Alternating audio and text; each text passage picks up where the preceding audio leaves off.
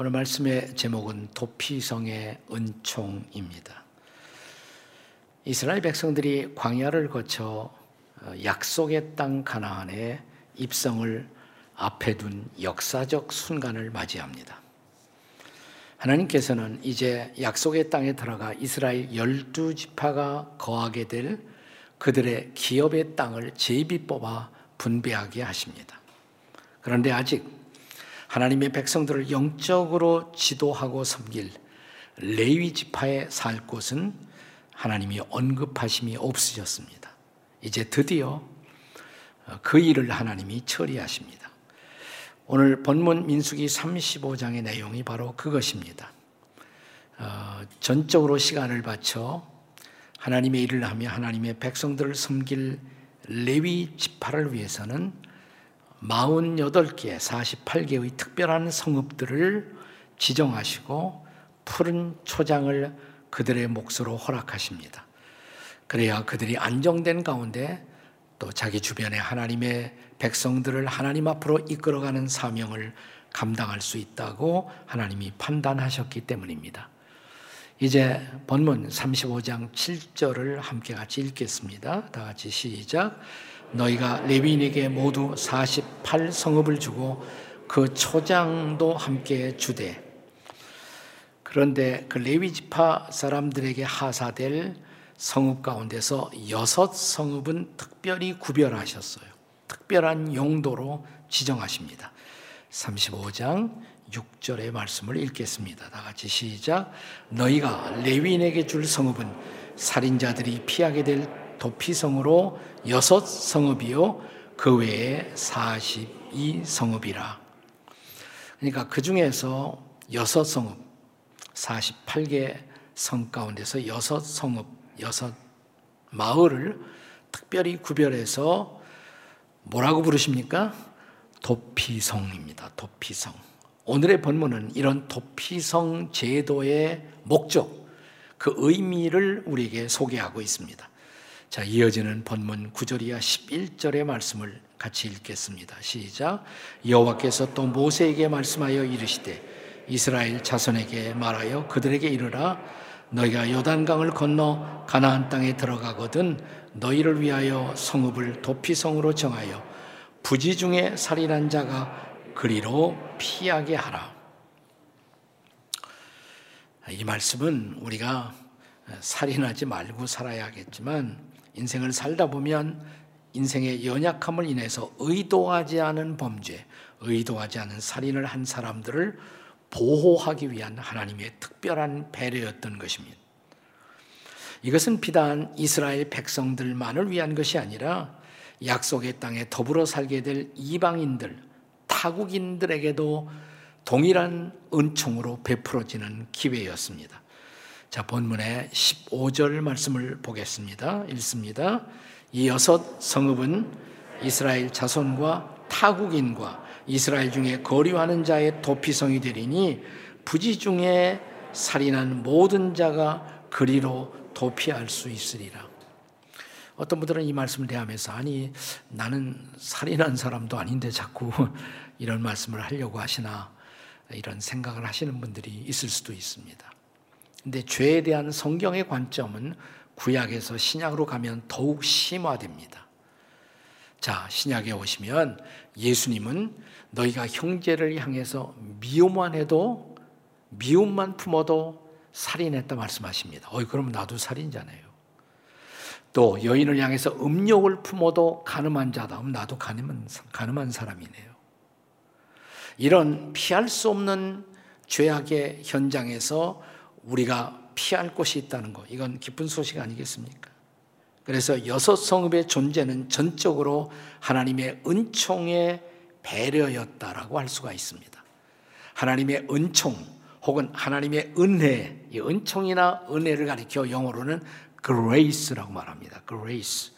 그 말의 뜻은 받을 자격이 없는 사람들에게도 베풀어지는 하나님의 호의, 혹은 하나님의 특별한 사랑을 뜻하는 말이 은혜예요. 영어로 unmerited favor. merit은 공적인데 공적이 없어도 무슨 특별히 잘한 것이 없는데도 나에게 베풀어지는 사랑.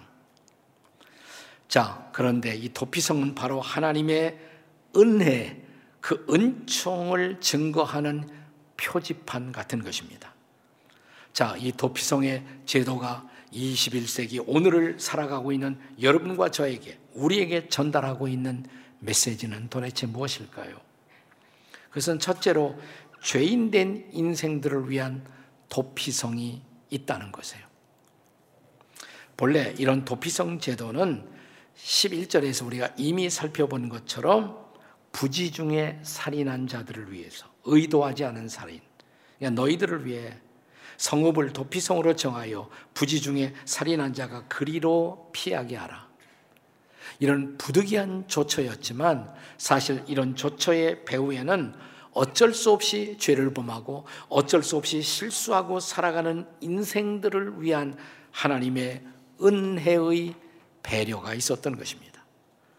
성경은 이 땅을 살아가는 보편적 인간의 죄인됨을 일관성 있게 가르칩니다. 로마서 3장 23절의 성경 말씀을 한번 같이 읽어보시겠습니다. 다 같이 시작. 모든 사람이 죄를 범하였음에 하나님의 영광에 이르지 못하더니 그 모든 사람 속에는 우리가 다 포함이 되겠죠. 로마서 3장 10절은 또 이렇게 말합니다. 더욱 명확하게 인간의 실존을 증언합니다. 같이 읽어요. 시작. 의인은 없나니 하나도 없고.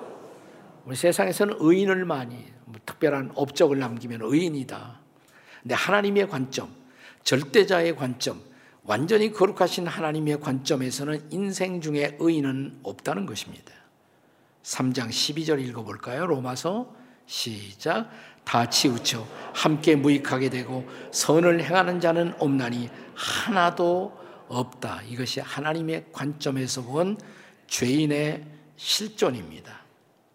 언젠가 영국 런던에서 장난치기 좋아하는 언론인 저널리스트가 런던에서 사회적 영향을 끼치고 있는 대표적인 명사 20명을 선정한 다음에 똑같은 내용의 전문을 일시에 발송했다고 합니다.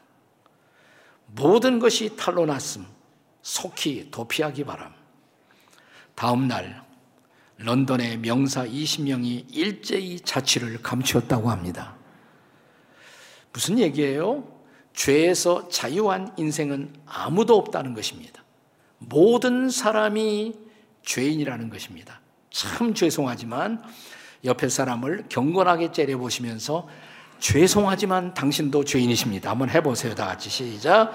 죄송하지만 당신도 죄인이십니다. 별로 유감이 없으시죠? 이 선언에서 예배는 아무도 존재하지 않는다는 것입니다.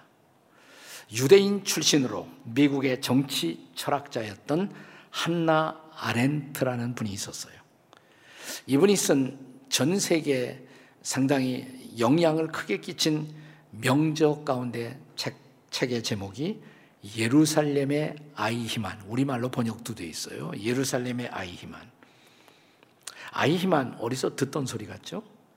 세계 제2차 대전이 끝난 후 수많은 유태인들을 학살한 범죄자로 체포되어 재판을 받은 사람이에요.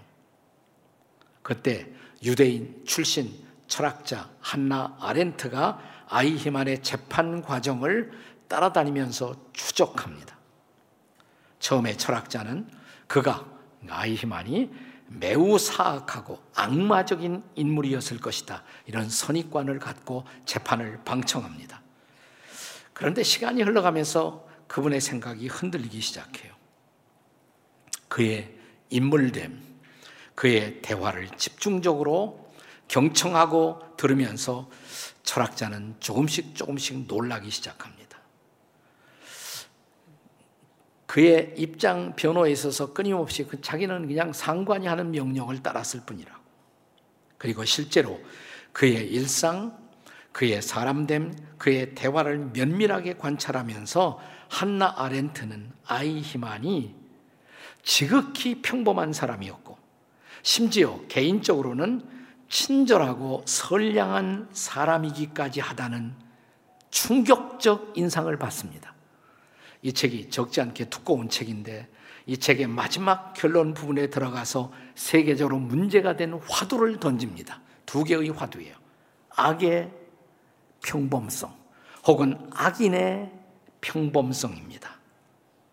무슨 말이냐면 평범해 보이는 이웃 사람 누구도 이런 악인이 될 수 있고 누구도 이런 악을 범할 수가 있다는 말입니다.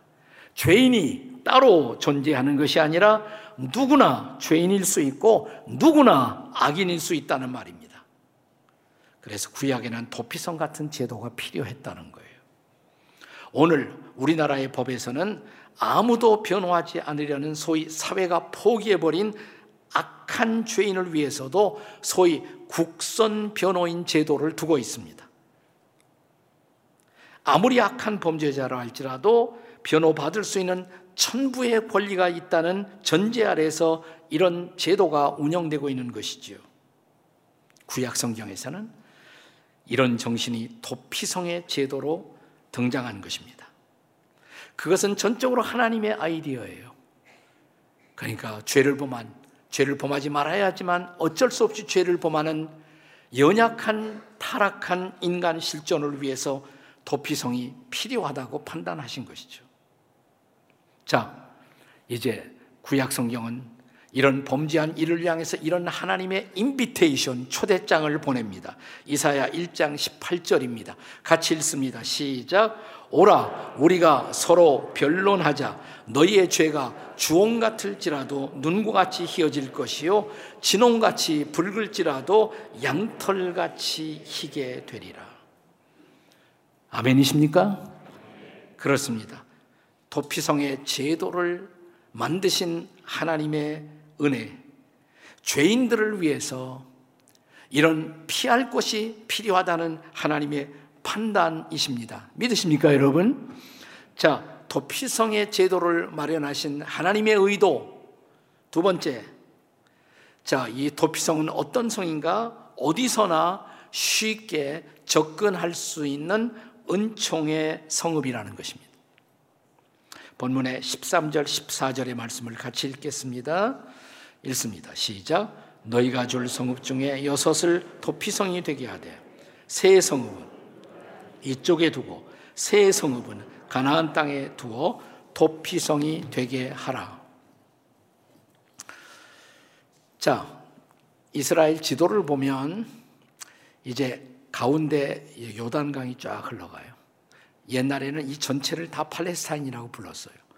자, 가운데 요단강이 흘러가면서 지금 현재는 요단강 동쪽에 요르단이라는 국가가 존재합니다. 그리고 요단강 서쪽에 그게 바로 이스라엘 국가인 것입니다. 자, 지도를 보시면 여섯 성읍, 도피성이 어디에 존재하느냐? 자, 이스라엘 쪽으로 맨 위에 게데스라는 성읍이 있어요. 게데스. 그 아래 세겜, 또 그 아래 남쪽으로 내려와서 헤브론. 자, 이제 요르단 쪽으로 가면 자, 남쪽에서부터 한번 올라가죠. 베셀이 있고 베셀. 자, 조금 올라가서 위쪽으로 라못, 맨 북쪽에 골란이 있어요. 근데 이 성읍의 이름들이 시사하는 바가 굉장히 재미있습니다. 자, 우선 게데스의 뜻은 뭐냐? 거룩함이라는 뜻이에요. 세겜, 어깨, 능력이라는 뜻이고요. 헤브론, 친교, 교제라는 뜻입니다. 그 다음에 이제 베셀, 이것은 요새 혹은 안전이라는 뜻을 갖고 있고, 라못, 높임, 고지 이런 뜻을 갖고 있습니다. 맨 위에 곤란, 희열, 기쁨 이런 뜻을 갖고 있어요. 자, 이 도피성은 새로운 언약 시대 신약으로 가면 자, 도피성 안에서 사람들이 누릴 수 있었던 은혜들을 예수 믿고 예수 안에 그리스도 안에 들어가면 우리가 누릴 수 있는 은혜들을 상징하는 이름들이에요. 그리스도 안에 뭐가 있는 줄 아세요? 거룩함이 있습니다. 그리스도 안에 거룩함이 있고 또 그리스도 안에 진정한 능력을 경험하고 그리스도 안에 참된 교제, 친교가 있고 그리스도 안에서만 진정한 안전이 있고 그리스도 안에서 진정한 높임이 있고 그리스도 안에서만 참된 기쁨이 있다는 것이에요. 사랑하는 여러분, 구약의 도피성을 준비하신 하나님, 신약에 오늘 우리의 시대를 위해서 그리스도를 준비하신 하나님을 찬양하십시다. 아멘. 이 도피성이 가르치는 보편성, 이것은 예수님의 복음이 지향하는 보편성을 우리에게 가르치고 있는 것입니다. 자, 아까 지도를 보면 어때요? 여섯 성읍이 어디서나 쉽게 접근할 수 있죠. 전체적으로 분산되어 배치되지 않았습니까? 어디서나 쉽게 접근할 수 있었습니다. 예수님, 어디서나 누구라도 접근할 수 있는 분이세요. 가진 자도 가지지 못한 자도, 배운 자도 배우지 못한 사람도. 자, 어린이도 어른도 늙은이도 그분 앞에 나올 수가 있습니다. 남자도 여자도 나올 수 있고요. 권력자도 평범한 서민도 차별 없이 그분은 다 받아주십니다. 그래서 예수님의 복음을 우리는 누구든지의 복음, whosoever, 누구든지의 복음이라고 말합니다. 성경의 유명한 구절, 요한복음 3장 16절을 한번 같이 읽습니다. 시작. 하나님이 세상을 이처럼 사랑하사 독생자를 주셨으니 이는 그를 믿는 자마다 멸망치 않고 영생을 얻게 하려 하십니다. 그를 믿는 자마다 옛날 번역에는 누구든지 그랬어요. whosoever 누구든지 그를 믿으면 멸망치 않고 영생을 얻는다고. 자, 또 하나 성경의 유명한 구절. 마태복음 11장 28절을 다 함께 읽습니다. 시작. 수고하고 무거운 짐진 자들아 다 내게로 오라. 내가 너희를 쉬게 하리라. 도피성에 가면 편히 쉴 수 있어요. 예수님 안에 가면 진정한 쉼이 있습니다. 안식, 안식이 있습니다. 그분은 그 누구도 차별하지 않습니다. 유대인도, 아니, 유대인이 아닌 이방인도 차별하지 않습니다. 다시 한번 본문 15절을 읽어 볼까요? 다 같이 시작. 이 여섯 성읍은 이스라엘 자손과 타국인과 이스라엘 중에 거류하는 자의 도피성이 되리니 부지 중에 살인한 모든 자가 그리로 도피할 수 있으리라. 아멘. 이스라엘 백성뿐만이 아니에요. 대한민국 사람도, 미국인도, 영국인도, 러시아인도, 중동 사람도 누구도 그 안에 가서 거할 수가 있습니다.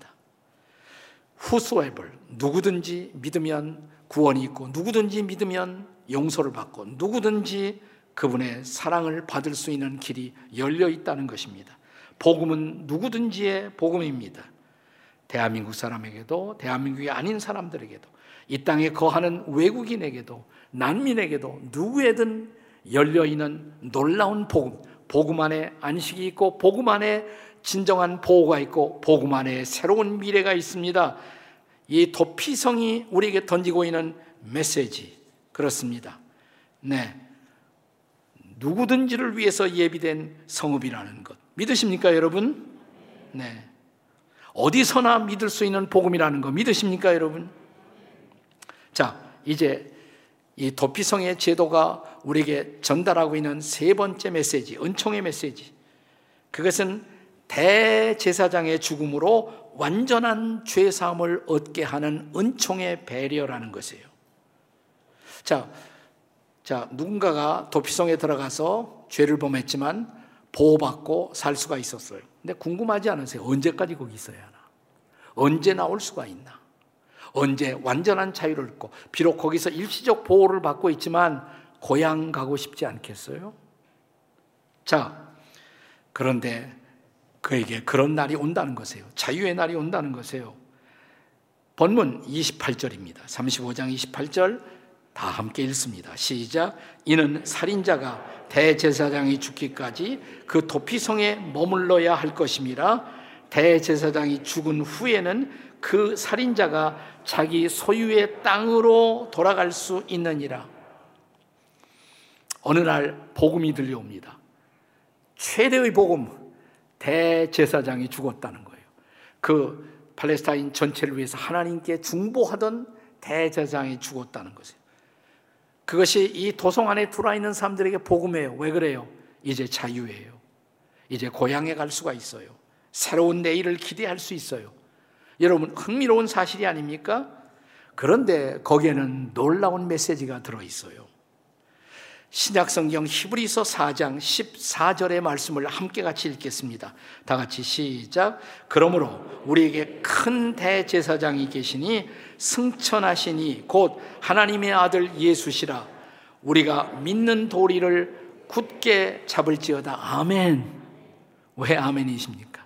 이게 놀라운 소식이에요. 2000년 전 하나님의 아들로 이 땅에 오신 우리의 죄를 대신 짊어지고 우리가 받아야 할 저주와 심판을 위해서 십자가에 가서 대신 심판받으신 그분, 피 흘리신 그분, 우리를 대신해서 죽으시고 부활하시고 승천하신 그 예수가 우리의 큰 대제사장이라는 것이에요. 우리의 큰 대제사장. 그의 죽으심이 우리에게 복음이라는 것입니다. 왜냐하면 그의 죽음은 그냥 죽음이 아니에요. 대속의 죽음이라고 말합니다. 기독교에서. 대신 속죄하는 죽음. 내가 받아야 할 형벌, 내가 받아야 할 저주, 내가 받아야 할 심판을 대신 받으시고 십자가에서 피를 흘리셨어요. 그 피가 우리를 씻어준다는 거예요. 우리를 깨끗게 해요. 그리고 우리는 새로운 내일을 기대할 수 있어요. 따라서 그의 죽으심으로 말미암아 그의 죽으심을 믿고 그를 나의 구주로 받아들인 모든 사람들에게 죄 사함이 베풀어집니다.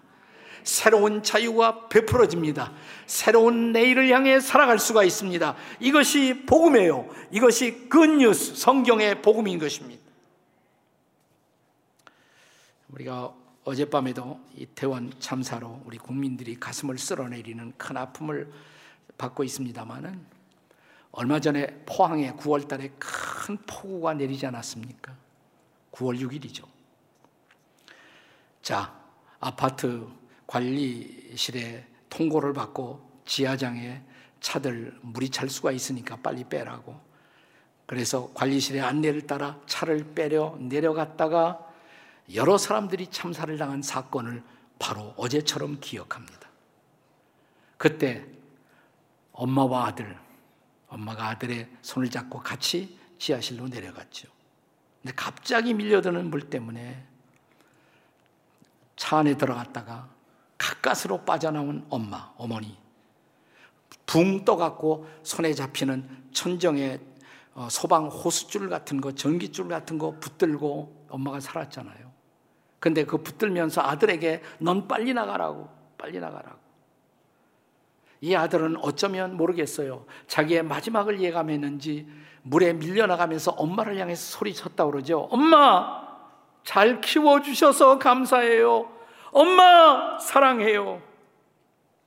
그 말을 마지막으로 남겼다고 하지 않습니까? 후에 알려진 사실은 이 엄마와 이 아들은 포항 오천 제일교회 신실한 성도들이었습니다. 엄마는 기도의 사람으로 교회 안에서도 알려진 김은숙 집사님이셨고 아들은 국민학교 때부터 엄마 따라다니면서 예배를 빠지지 않았고 기도를 좋아했고 중학생이 되면서 선교 훈련을 받고 이집트 선교사를 지망하던 중학생 김주영 군이었습니다. 그런데 이 중학생이 희생자가 된 것입니다. 그리고 엄마는 생존자가 되었습니다. 그리고 엄마가 간증을 전합니다. 요즘 유튜브에 엄마의 간증이 이렇게 다니고 있죠. 너무 아프고 너무 힘들고 하지만 그녀는 하나님이 나를 살려주신 이유가 있다고 말합니다. 앞으로 남은 생에 세상의 모든 아이들을 품고 살겠다고. 제가 그 메시지 보고 그 교회 목사님을 통해서 이 집사님을 접촉했어요. 지난 목요일 날 김은숙 집사와 제가 통화를 했습니다. 어머님, 저도 2년 전 제 아들을 떠나보냈습니다. 힘들죠? 아프시지요? 집사님, 세상의 모든 아이들을 품고 살겠다고 말씀하셨죠. 네. 세상의 모든 아이들을 품을 뿐 아니라 세상의 모든 아이들을 살려야죠. 아들 때문에 어머니가 살았잖아요. 아들이 엄마를 살렸다면 엄마뿐만 아니라 이 세상 수많은 사람들, 특별히 가족을 잃어버린 사람들을 살리기 위해서 제가 계획하고 있는 일이 있어요. 내년부터 상실 극복 세미나를 합니다. 가족을 잃어버린 사람들을 살리기 위한 세미나를 하는데 집사님 같이 와서 어, 섬기셔야죠. 예. 기도하고 그렇게 하겠습니다. 집사님, 그렇게 할 수만 있다면 아들의 죽음은, 주영이의 죽음은 헛된 죽음이 아니에요. 그 아들 때문에 어머님뿐만 아니라 많은 사람들이 살아나잖아요. 그때 우리는, 집사님과 저는 예수님이 하신 일을 조금은 따라갈 수가 있는 거예요. 그분의 죽으심으로 우리 인류가 살아났잖아요. 그분의 죽으심이 수많은 사람들을 살렸잖아요. 집사님의 아들의 죽음, 제 아들의 죽음을 통해서 우리가 이웃들을 살려낼 수가 있다면 그것은 얼마나 놀라운 일이 될까요? 그렇습니다. 우리 예수님, 하나님의 아들, 그분의 죽으심은 우리를 대신한 죽으심이었어요.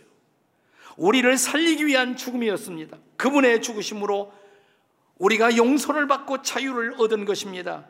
그가 우리의 대제사장이십니다. 우리 대신 죽으심으로 우리의 죄를 용서하시고 우리를 새로운 내일을 향해서 걸어가는 새 인생으로 살게 하신 것을 믿으십시오. 그것이 복음인 것입니다. 오늘 우리 교회 블레싱 축제는 이 복음을 전하기 위한 잔치입니다. 옛날 구약의 도피성의 은총의 제도를 준비하신 하나님. 오늘 이 시대에는 예수 그리스도를 보내시고 그리스도를 믿기만 하면 그리스도 안에 우리가 과거에 어떤 인생을 살았던 그리스도 안에 오기만 하면 거기에 용서가 있고 거기에 구원이 있고 거기에 자유가 있고 거기에 새로운 내일이 있는 것입니다. 이 놀라운 복음의 소식을 놓치지 마시고 그분을 높이고 그분을 찬양하고 그분을 전하는 일 가운데 우리 자신을 드리지 않겠습니까? 그래서 이 축제가 준비된 것이에요. 그분 예수 그리스도 하나님의 아들 죄에서 자유를 얻게 하는 유일한 구원의 길이십니다. 그는 우리 대신 죄를 짊어지고 피 흘려 십자가에 돌아가셨습니다. 우리가 그를 믿고 의지하는 순간 그분은 보혈로 우리를 씻어 주시고 우리에게 새로운 생명, 새로운 자유를 선물로 주십니다. 이 은혜를 놓치지 않고 누리는 저와 여러분이 되시고 하나님의 은혜 속에 들어가시기를 주의 이름으로 축복합니다.